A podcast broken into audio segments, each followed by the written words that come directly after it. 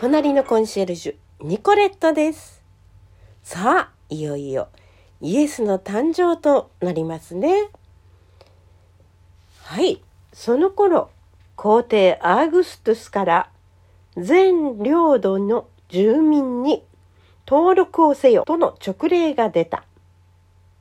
これはキリニウスがシリア州の総督であった時に行われた最初の住民登録である。人々は皆登録するためにおのおの自分の町へ旅立った。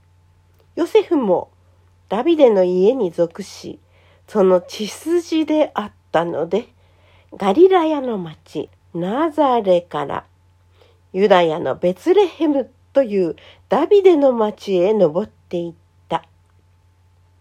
身ごもっていた言い名付けのマリアと一緒に登録するためである。ところが、彼らがベツレヘムにいるうちに、マリアは月が満ちて、初めての子を産み、布にくるんで、貝羽桶に寝かせた。宿屋には彼らの泊まる場所がなかったからである。羊飼いと天使。その地方で羊飼いたちが野宿をしながら夜通し羊の群れの番をしていた。すると、主の天使が近づき、主の栄光が周りを照らしたので、彼らは非常に恐れた。天使は言った。恐れるな。私は民全体に与えられる大きな喜びを告げる。今日、ダビデの町であなた方のために救い主がお生まれになった。この方こそ、主メシアである。あなた方は布にくるまって貝羽桶の中に寝ている血のみ号を見つけるであろう。これがあなた方への印である。すると突然この天使に天の大軍が加わり神を賛美していった。糸高きところには栄光、神にあれ、地には平和、御心にかなう人にあれ。天使たちは離れて天に去った時、羊飼いたちは、さあ、ベツレヘムへ行こう。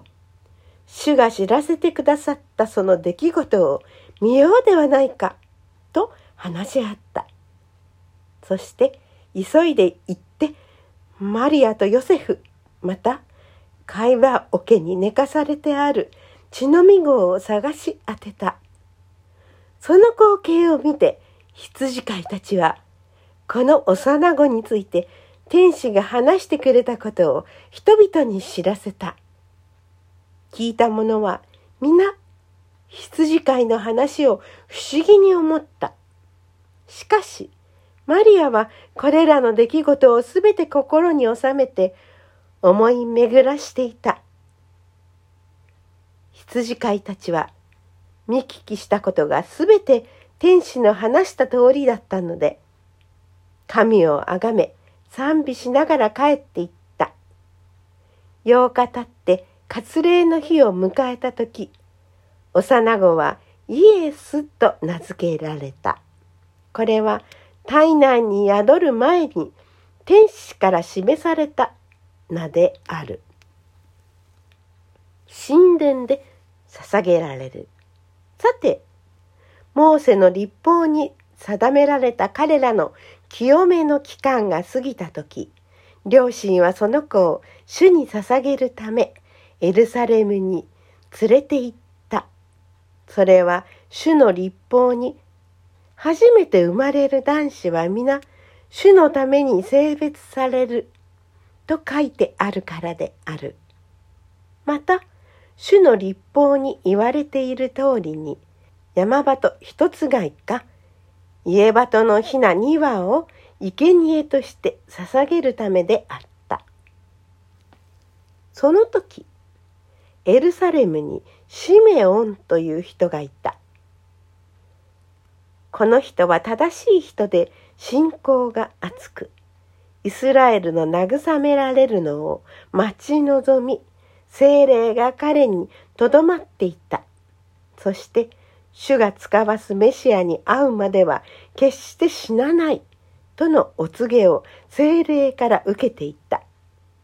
シメオンが霊に導かれて神殿の境内に入ってきた時、両親は幼子のために立法の規定通りに生贄を捧げようとしてイエスを連れてきた。シメオンは幼子を腕に抱き、神をたたえて言った。主よ、今こそあなたはお言葉通り、このしもべを安らかに去らせてくださいます。私はこの目であなたの救いを見たからです。これは万民のために整えてくださった救いで、違法人を照らす啓示の光、あなたの民、イスラエルの誉れです。父と母は、幼子についてこのように言われたことに驚いていた。シメオンは彼らを祝福し、母親のマリアに言った。ご覧なさい。この子はイスラエルの多くの人を倒したり立ち上がらせたりするためにと定められ、また反対を受ける印として定められています。あなた自身も剣で心を刺し貫かれます。多くの人の心にある思いがあらわにされるためです。また、アシュル族のファヌエルの娘でアンナという女預言者がいた。非常に年をとっていて、若い時嫁いでから7年間夫と共に暮らしたが、夫に死に別れ、84歳になっていた。彼女は神殿を離れず、断食したり祈ったりして夜も昼も神に仕えていたがその時近づいてきて神を賛美しエルサレムの救いを待ち望んでいる人々皆に幼子のことを話した。ナザレに帰る。親子は主の立法で定められたことを皆終えたので自分たちの町であるガリラヤのナザレに帰った。幼子はたくましく育ち、知恵に満ち、神の恵みに包まれていた。というわけですね。これでイエスが誕生したわけです。まあ、あのー、福音書はね、ずっとずっと続きますけれども、まあ、このイエスの誕生のところは以上でございます。いかがでしたでしょうか？なかなか聖書を読むチャンスってないとは思うんですが、たまにクリスマスの時ぐらい聖書を読んでみるのはいかがでしょうか？以上、ニコレットでした。